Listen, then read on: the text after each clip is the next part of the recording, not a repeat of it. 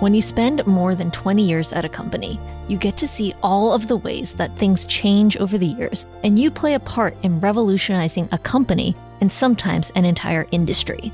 That was the experience Norm Feldheim had while he was working at Qualcomm, and today he's helping to bring about a new kind of revolution Today, Norm is the Senior Vice President, Chief Information Officer, and Head of Global Facilities at Illumina, which is a leading developer, manufacturer, and marketer of life science tools and integrated systems for large scale analysis of genetic variation and function. Companies like 23andMe and Ancestry.com rely on Illumina to do DNA sequencing, and scientists and doctors all over are using Illumina technology in game changing research. Norm explains how all of this is happening and what it means to be working on such important technology on this episode of IT Visionaries. Enjoy.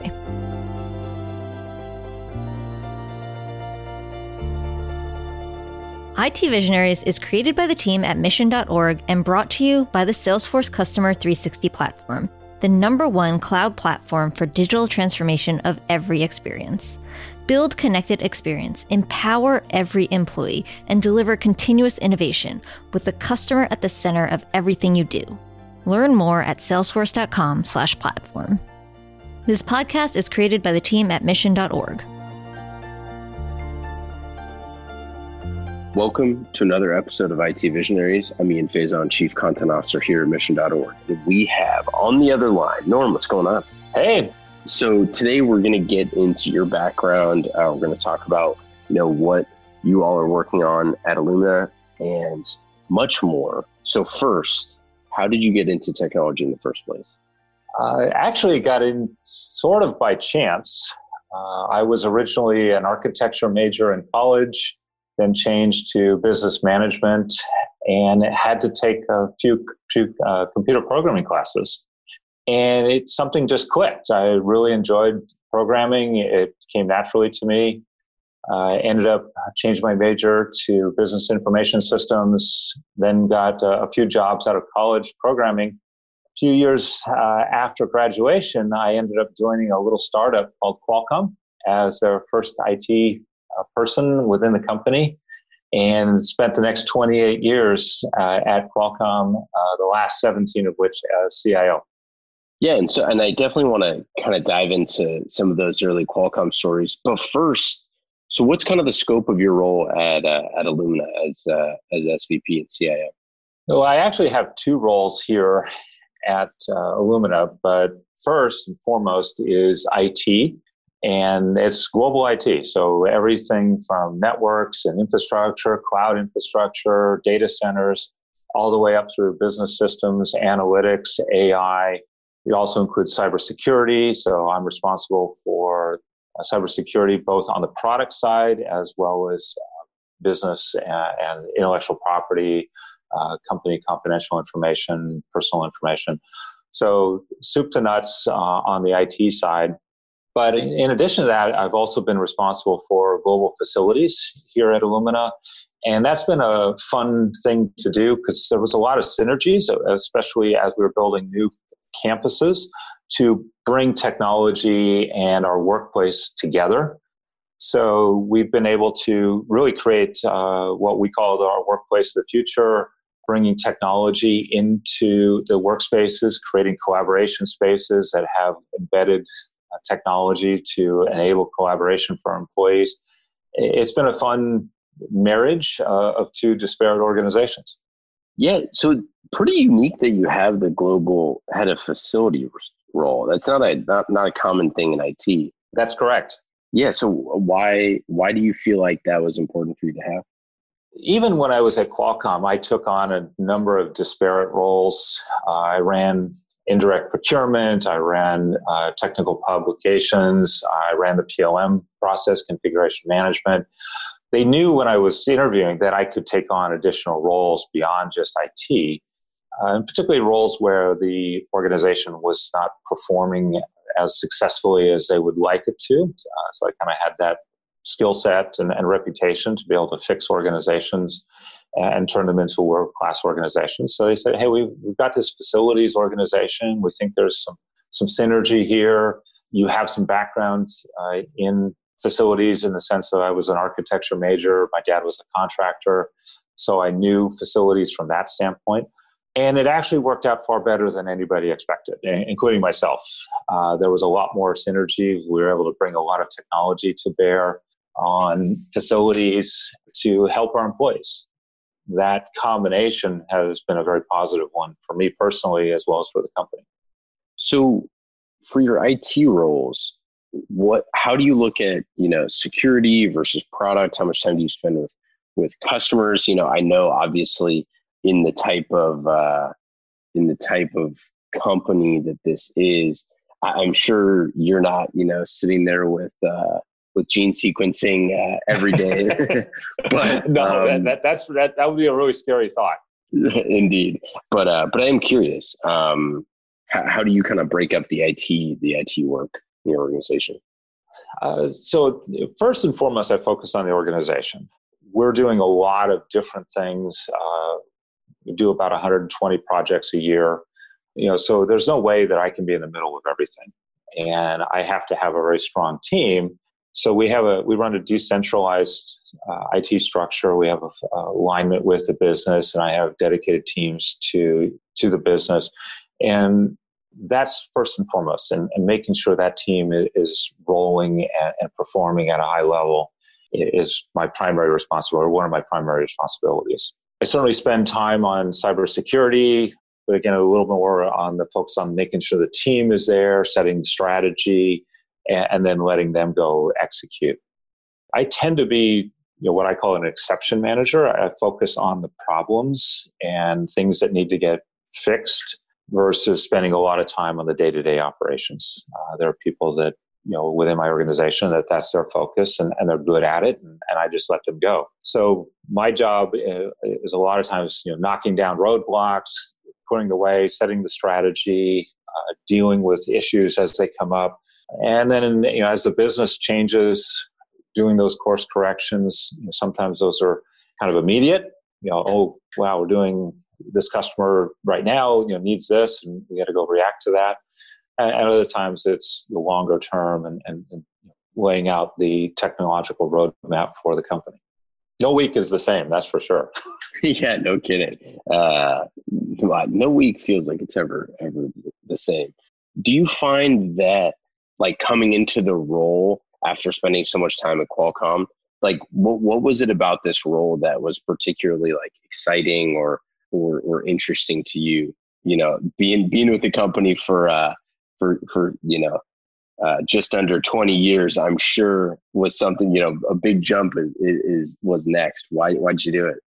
Yeah going from you know long time at, at qualcomm and coming here you know it was interesting when i was leaving qualcomm i made that decision i was going through some interviews and, and, and looking at different opportunities all of them were outside of tech. I, I, must have had 20 different interviews, different companies, and, and not one of them was in tech, and not one of them was actually in California.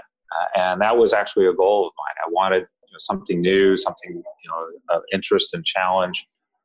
And then Illumina popped up, and it's actually right down the street from Qualcomm, but it's very different industry. Uh, they were high growth, and just kind of starting off on, on their journey. I mean, it wasn't quite a startup. I mean, it was a place for a while, $2 billion. But the IT organization was still very nascent and, and, and you know, a lot of outsourced. And, and they were looking for somebody that had been there, done that, and, and knew how to scale an IT organization up to five, $10 billion company level. Uh, so that was intriguing.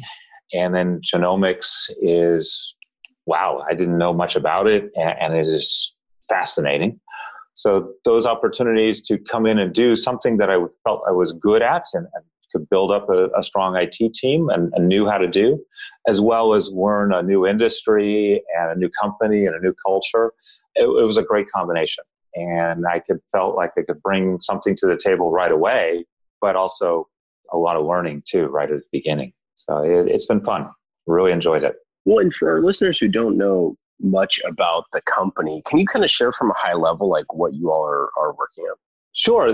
What we're you know, most famous for is the consumer side of genomics. So Ancestry.com, uh, 23andMe, what are the technology underneath those platforms. Uh, we actually do the DNA sequencing, you know, for those companies, or, or, or they use our technology to do that. And, and, that's what we get a lot of perception around. But that's actually not the core of our business. Our, the core of our business is doing whole genome sequencing, you know, taking a person's DNA or you know any living thing's DNA and sequencing it, turning it into digital data that then can be analyzed. And we have companies that are uh, doing research around DNA. So we have researchers, sometimes that's institutions. But we also sell into the medical industry, uh, healthcare, labs, and hospitals and pharmaceutical companies that are using DNA to create personalized medicine, uh, either as a service or you know, as a drug regimen or treatment regimen. It's amazing, you know, what people are able to do with the technology and, and the ability to sequence the DNA and then compare those results and make diagnoses and help you know with women who are pregnant and uh, you know we're literally working to cure cancer or helping you know, to cure cancer. The mission of the company is to improve human health through the power of genomics. It's a pretty powerful mission and, and something that's I'm proud to be part of. And it's actually happening. Uh, it's been fascinating to be part of. Yeah, and what what are some of the um, what are some of the ways that kind of like you partner with business? Because I know that that's one of the things that a lot of CIOs, particularly, you know, struggle with at times. But it seems like you've done a pretty good job of this. Is this something that like you know you're providing insights to to the business side, or are you do you kind of you know, stay a little bit more away? I'm curious your approach. Uh, it, it varies from group to group, and a, a, lot of what I've needed to do here is create the platforms that the business uses. You know, where I'm not in the business of trying to do everything. Uh, I view IT as an enabler. So we have analytics capabilities within IT, but there's a lot of that within the business, and they use the platforms, the analytics platforms that we've created to do their own analytics. Uh, we've created an AI platforms, you know, to so they can leverage that. You know, there's lots of ways that we're enabling the business, and that's been a lot of fun. We have the business come to us and say, "Hey, here's the business problem we're trying to solve. Help us solve it," and we can apply technology to that. Uh, a lot of that is the fundamentals. You know, we have processes that are broken. How do you? How can we help get those processes to be working more effectively, more efficiently. Uh, we have compliance obligations. We're a healthcare company. So, how do we make sure that we're meeting all those compliance obligations in, in an effective and, and efficient manner? So, IT gets pulled into lots of areas of the business, uh, everything from our e commerce site where we sell products to you know, supporting our sales organization, field service. We're a manufacturing company. We build product. We do that in four different locations around the world. We do uh, all the manufacturing systems and, and support those and, and implement those you know, on behalf of the factory. Accounting, you know, eh, you name it, we're partnering with uh, every aspect of the business to deliver technology so the business can scale and grow. Switching gears to Qualcomm. So, did you say you were the first IT person? Yeah, there was only 100 people at the company when I joined it. So were you, what were, what were early days looking like? uh, early days were kind of crazy. We were actually a defense contractor when I joined the company. Then we became a satellite communications company to the trucking industry. And we really didn't have the systems in place at the time, really running this, the company on spreadsheets when I got there. You know, I was you know chartered with putting together the ERP systems that they needed to run the company, run the factories that we were building all this equipment with. When I got there, they had they were in the process of implementing a system, and it was a failure. It really didn't work. Uh, it, it didn't work as advertised, certainly. So they we needed to do something else, and I said, "Well, why don't we just build? We'll write our own ERP system." And I was really young and foolish and, and very naive, and I had no idea what I was signing up for. But we actually went and did that. We wrote our own ERP system and we ran the company on that for the next 12 years. And it was a grueling project, you know, 80, 90 hours a week for 15 months, but we pulled it off.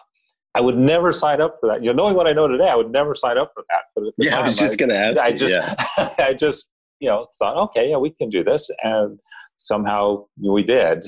Uh, you know, I, I, pulled together a really terrific team. I got the cooperation from the business, and it was really well received and, and worked very well for the company for many, many years. Later on, you know, we outgrew that system and, and started implementing Oracle and other ERP systems and you know, made acquisitions. And the company transitioned from uh, a manufacturing company of communications equipment uh, to cell phone manufacturer, uh, base stations, and ultimately all that was sold off and the company became a chip company and a technology licensing company.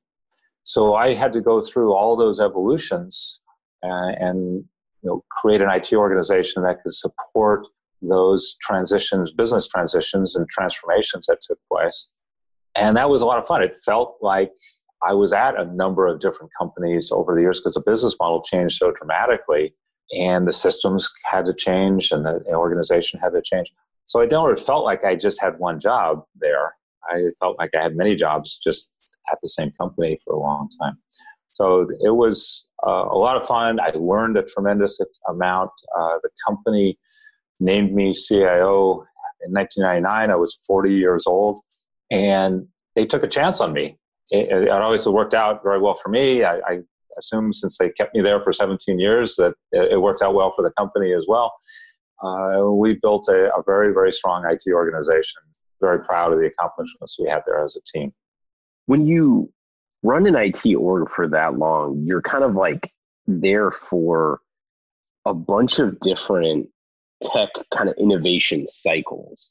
And I'm curious what that was like because I'm sure there's a ton of our listeners who, you know, obviously are have not been you know with the company that long and kind of seen that sort of thing progress. So I'm curious.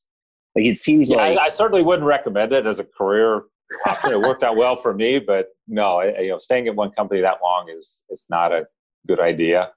Uh, it certainly was a little bit of a, a, damper on my resume when I was starting to look.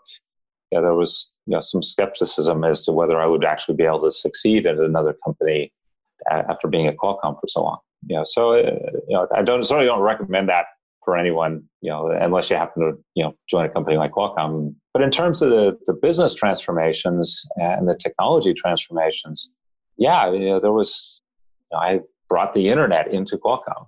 You know, that was weird to think about now because we take it for granted so much, but you know, that didn't really exist. You know, the early '90s, you know, uh, came in later you know, so it's it was a lot of fun to bring those technologies to watch those and, and also be part of it. Qualcomm helped usher in the, the mobile device, mobile phone.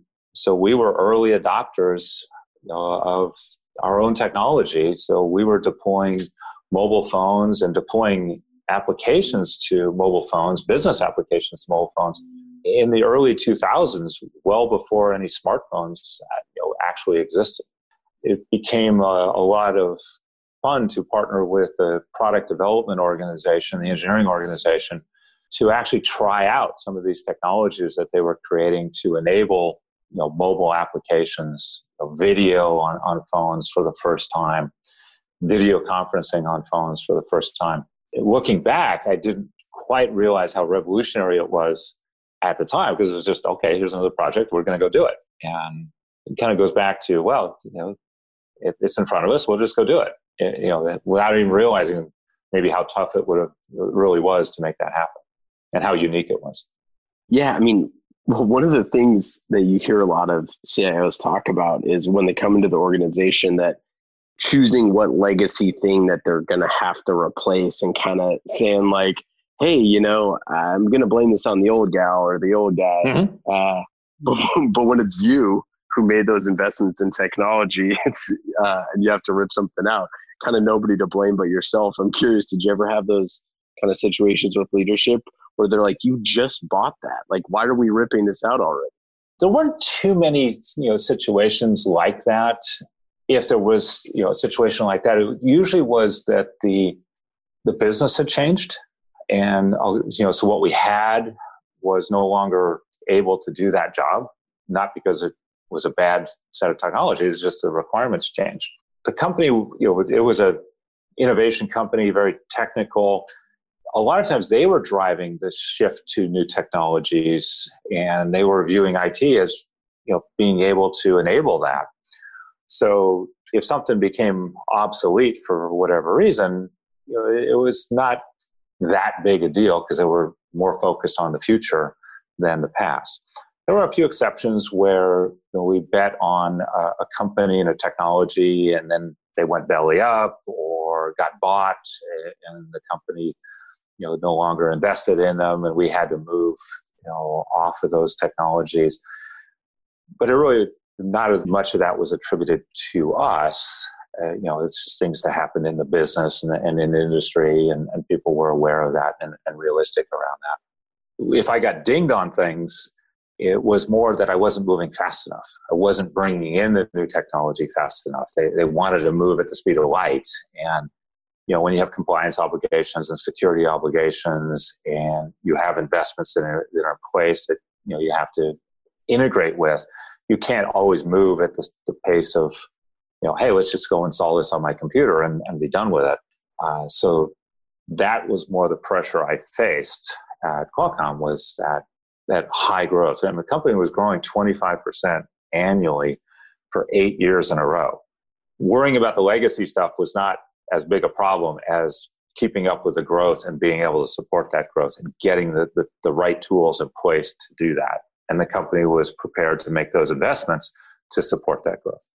Do you feel like kind of after that time, you know, you were involved in other organizations you know, joining boards, doing things like that. Like, I'm curious, you know, because you were able to stay at a company for so long, it seemed like you had a lot of opportunities to join different boards and things. I'm just, I wonder, even though you're a one organization, if you kind of like diversified kind of the network personally by being able to be involved in so many other types of organizations. Because I think that that's something that if you're switching around companies a lot more, it might be potentially a little harder to keep up with a bunch of boards if you kind of have to continually kind of reinvent yourself in a new job. Just curious. Yeah, no, it's, it's, a, it's a very good question. Uh, and you, you hit on something that was a mistake that I made early on in my career. I was very internally focused and didn't really participate in, in networks of my peers or with the vendors beyond what you know we were doing at Qualcomm. And that actually turned out to be a mistake. I wasn't able to keep up with what was happening in the industry. I wasn't getting good ideas from from my peers, and, and I needed to uh, make a conscious effort to actually look outside and participate outside and, and build up my network. That was a, a very beneficial thing, not just for me personally, but for Qualcomm. I was able to learn about new technologies that then I could bring into Qualcomm. I was able to partner with the, our vendor partners, be on their advisory boards, and influence the product roadmap and in, in a positive way for Qualcomm and make sure that those uh, requirements, business requirements, were being met by our partners as they invested in their products that we were using. So the investment was beneficial for me personally, but first and foremost, it was beneficial for Qualcomm. So those advisory boards that I was on we're always with strategic partners of Qualcomm, whether they was you know was Oracle or Verizon or AT and T or, or, some other you know, vendor, HP. These were our strategic partners, so it was worth the time for me to invest in that. And because we were doing a lot of innovative things, uh, our partners were interested in having me and Qualcomm be a member of their advisory board because we could push them. We could you know, say, Here, here's what the future is going to look like. This is what you need to be prepared for. This is what you need to be able to be delivering to your customers uh, in the future. So it was a mutually beneficial relationship. And through those advisory boards, I created a network of peers and then ultimately joined just some peer group, uh, CIO peer group organizations, you know, councils that were not vendor specific, but actually just us as uh, CIOs uh, and people that I respected and could learn from. And again, it was well worth my time and energy to get that advice uh, and, and, mentoring from my peers and, and good ideas. And, and, hopefully, I contributed some of that back. So, did you do things like customer advisory councils and, and, and things like that? Were you were you involved in those as well? Mm-hmm. Very much so. In fact, I ended up I created some of those, you know, for or helped. I was a charter member for several of them when these companies started to you know, create them. You know, I was you know the first, one of the first people you know, that they asked to join. That was quite an honor. Well, I'm kind of like curious when you were starting those versus like years later when you kind of saw the fruits of the labor. Because I think there's um, like when we talk to some CIOs, they've kind of thought about things like that, or they're trying to kind of figure out partner strategies mm-hmm. how to do those things, especially when you're like selling into IT and you're a CIO. Yeah. Um, because that can kind of be a tough relationship. But like, I'm curious looking back on it, you know, years after setting those things up, were you ever like surprised kind of, uh, you know, maybe how hard it was getting going, but how fruitful they, they end up, they ended up being, or I'm just curious, like looking back on those. So mostly I wasn't setting them up. I was a participant. You know, it was a vendor that was setting those up. You know, one of our key partners. Uh, but I helped them with that and give them advice on what I thought would work and not work. Some of those uh, suppliers did a good job with that. They created advisory boards that were high value for the people that participated, uh, and I believe they're high value for uh, the partner. Uh, Oracle uh, early on had a very good advisory board. SAP now I, I participate on the SAP one. It's a very high value advisory board.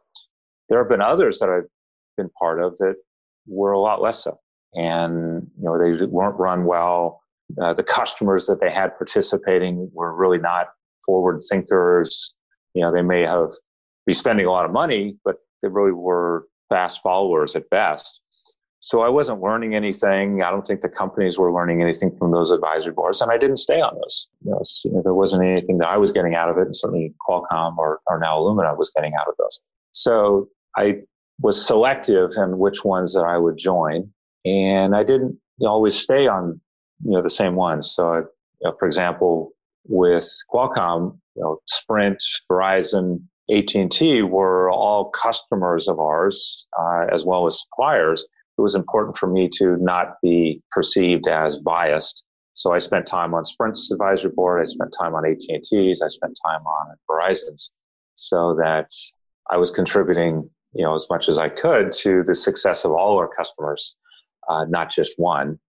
And then we you know partnered with them and, and worked with them uh, all. So I didn't want them to feel like I was biased against them or biased towards one of them as a potential supplier. I want to switch gears back to some of the amazing things that Illumina is doing. You know, I'm curious. One of uh, one of our producers bought uh, 23andMe for uh, for a Christmas present, mm-hmm. and uh, with 23andMe and Ancestry and things like that, and you all being the underlying technology, I mean, it seems like it is such an exciting time mm-hmm. for you know the future of um, just really understanding like who we are, which is so cool. But there's also kind of like some privacy concerns there and things like that. Absolutely. You know, and I'm just curious, like these, you know, the amount of data, the amount of access to this is is like never before. How do you all view those sort of things? So we take privacy very seriously. This is uh, personal health information. There's nothing more private that can be more private. You know, we need to make sure that we are protecting that information when we have it. Uh, we don't try and monetize this data. That that's not our business model. We enable people to do you know DNA research, and, and they can do you know analyze the data themselves, or they can use our tools to uh, to help them do that but it is it's a tool that we you know provide ultimately and, and we want people to be able to take advantage of this technology. And we are seeing that in so many different ways uh, you know the power of it is incredible. Uh, there's a story from a, a few years ago. We were developing a instrument and a test to do uh, help with genetic screen, screening of babies, uh, you know, for pregnant women. Uh, and the standard practice has been an amniocentesis, drawing uh, amnio, amniotic fluid out of the uterus and then testing that for the baby's DNA. That's a very high risk procedure, both for the mom and for the baby. We developed a technique that can extract the baby's DNA out of the mother's bloodstream. So you can do the same test with then just a blood test. Uh, obviously, a much less invasive test, uh, you know, and less risky for the mom and the baby. So that's a, a significant advancement. But while we were going through that testing process, uh, the clinical trials, one mom that was part of that, we noticed a anomaly in the DNA. And at first they thought maybe there was something wrong with the baby, but the baby was fine. And then what they realized was they were actually detecting cancer DNA in the mom's bloodstream. And it turns out she had stage four colon cancer and didn't know it. She was in her uh, late 30s, mid to late 30s. So we were able to tell her doctor that, and uh, as soon as the baby was uh, ready to be born, they induced labor, and she immediately went into chemotherapy, and she's alive today uh, as a result of that. But that was crazy, you know, amazing to think about. We could detect cancer in a blood test. And as a result, the company ended up, it was, it was so big to be able to do that, to, to actually turn that into a real test. So we spun off a company called Grail, got funding from the Bill Gates Foundation, from uh, some venture firms uh, in Silicon Valley, uh, Jeff Bezos at Amazon. And Grail is now uh, well on the way to being able to detect cancer at stage one. That's incredible. Using a blood test. I mean, still years, you know, a number of years away, but they're actually being able to prove that the technology works uh, and is uh, able to detect cancer at least as effectively, and in some cases more effectively than tests uh, that are readily available today. That's the kind of power of this. There's a drug company that has developed a cancer drug that is about 90 something percent effective against a certain kind of cancer. But the only way to know if you have that particular type of cancer is to actually do a DNA sequence of the cancer. So we're now mirrored up with that drug company. You get cancer, you can get the cancer sequence, and then you will know whether this drug sequence will work for you or not. You don't have to go through chemo to actually find out whether the drug's going to be effective that's kind of what happens today. They try out a drug, and if it doesn't work, they try out a different drug regimen, you know, different chemotherapy. Personalized medicine is not just about your personal DNA, but it also extends, you know, in this case, to the DNA of the cancer, being able to treat the specific cancer that you have, being able to detect if you have an infection, exactly what kind of infection you have, and making sure you get the right antibiotics uh, to deal with that infection. Uh, we've got stories around that and, and where DNA sequencing has been uh, effective in, in, you know, in disease treatment. I mean, the stories just go on and on and on. It's, it's incredible. So what's next for the company? Um, you know, what does, and especially, you know, for the IT organization, like how do you, you know, how do you think about the employee experience and making sure that folks on your team can stay productive uh, and keep up with technology and keep up with innovations when they're working on you know some of the hardest things, most impactful things uh, you know in the world. Since I've got uh, you know arrived here you know, four years ago, a, a, lot of the focus has been on you know laying in our digital foundation. You know, many of the systems were older. Uh, the company had evolved, you know, so we've been upgrading our digital foundation or putting it in place. In some cases, it didn't even exist. So that's been uh, our primary focus over the last four years will essentially complete that in the middle of this coming year. So the shift is now towards being able to leverage those investments, turn to, you know, become even more of a data driven company than we already are, enabling analytics, uh, using AI to gain more insights uh, into that, uh, process automation. You know, we're looking at uh, applying AI to our processes to look for opportunities for process improvement and process automation, RPA. But it starts with knowing what's going on in the company. And we want to use AI to map out all of what's happening at the company, you know, from a process you know, and data flow perspective, and then be able to, to fine tune that, or, or in some cases, you know, really clean it up if, if it's a broken process. Uh, we don't have, I don't think, too many of those, but we certainly have processes that we believe we can scale more effectively. So it's really that we're at an inflection point where we're shifting away from putting in all our platforms to leveraging all those investments and, and delivering more value and really creating a even greater employee experience and an even greater customer experience than we have today. Okay, let's get in the lightning round. These questions are fast and easy, just like the Salesforce Customer 360 platform, the number one cloud platform for digital transformation of every experience. You can go to salesforce.com slash platform to learn more. And I highly recommend all of our listeners go do that. Go check out Salesforce Customer 360 platform. Fast and easy lightning round questions. Norm, are you ready? I am ready. Number one, what app are you using on your phone that is the most fun? yeah, I, my quick reaction was solitaire, but actually, I, I, think LinkedIn is what I'm on the most on my phone, you know, besides email. Uh, I really enjoy the connections and and uh, the people I network with, and, and learning about what they're doing and keeping in touch with them. What is your favorite thing to cook or eat? You know, I, am going to go right back to a, a hamburger. I, I, love hamburgers. You know, I, I, can't eat them like I used to. I, I, have to be careful with that. But I love to cook them and, and try out different recipes. And I love experimenting with those at uh, different restaurants too. What do you do for fun? Uh, I actually have a hobby that is 3D graphics and animation. So I try and do the same kind of things that you see in the movies uh, with creating 3D characters, uh, both cartoons as well as uh, real life, you know, uh, or you know, photo realism. Whether that's you know, designing and creating a 3D building or character or a science fiction or a superhero, I, I really enjoy that whole 3D modeling and being able to create art using my computer. What technology are you most excited about going forward? Oh, it's got to be AI. I mean, if I, you know, I've talked about genomics already, but AI from a pure IT perspective, what we're going to be able to do with that uh, and the kinds of problems that we're going to be able to solve, uh, I think is just amazing. And, and we've just touched on it uh, so far.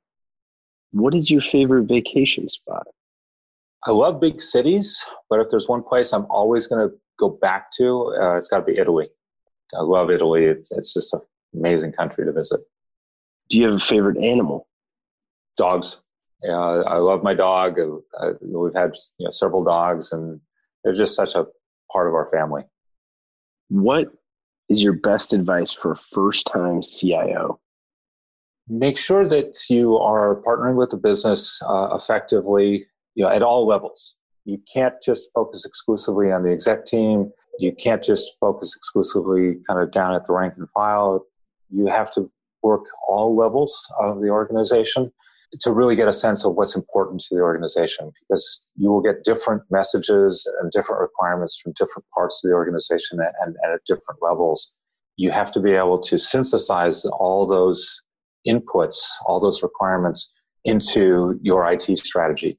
Because if you miss one, you're going to be failing. What question do you never get asked that you wish you were asked more often? What's the right balance of investments in IT? We get sometimes so caught up with the short term, we got to have that this quarter. What is the right long term investment for IT? What level of investment should we be putting into infrastructure, into security, uh, into our business applications? what should we be you know, you know, so making sure that those investments are balanced for the near term business needs as well as the long term business needs and across the IT organization. It's very easy to get either caught up in near term and forget the long term or you know one area of the business and, and then other areas are underdeveloped or underfunded underinvested in and, and you ultimately end up with a problem Norm, that's it. That's all we got. That's it for uh, for today. Any final thoughts? Any things to plug? No, I, I, this has been a lot of fun. I, mean, I really enjoyed the, the, conversation. I, I thought you did a great job. I love the questions that you asked. That, that was great. Really good job. well, appreciate it, and uh, we definitely uh, will have to have you back. This is this was great. Thanks so much. Bye bye now. IT Visionaries is created by the team at mission.org and brought to you by the Salesforce Customer 360 platform, the number one cloud platform for digital transformation of every experience. Build connected experience, empower every employee, and deliver continuous innovation with the customer at the center of everything you do. Learn more at salesforce.com/platform.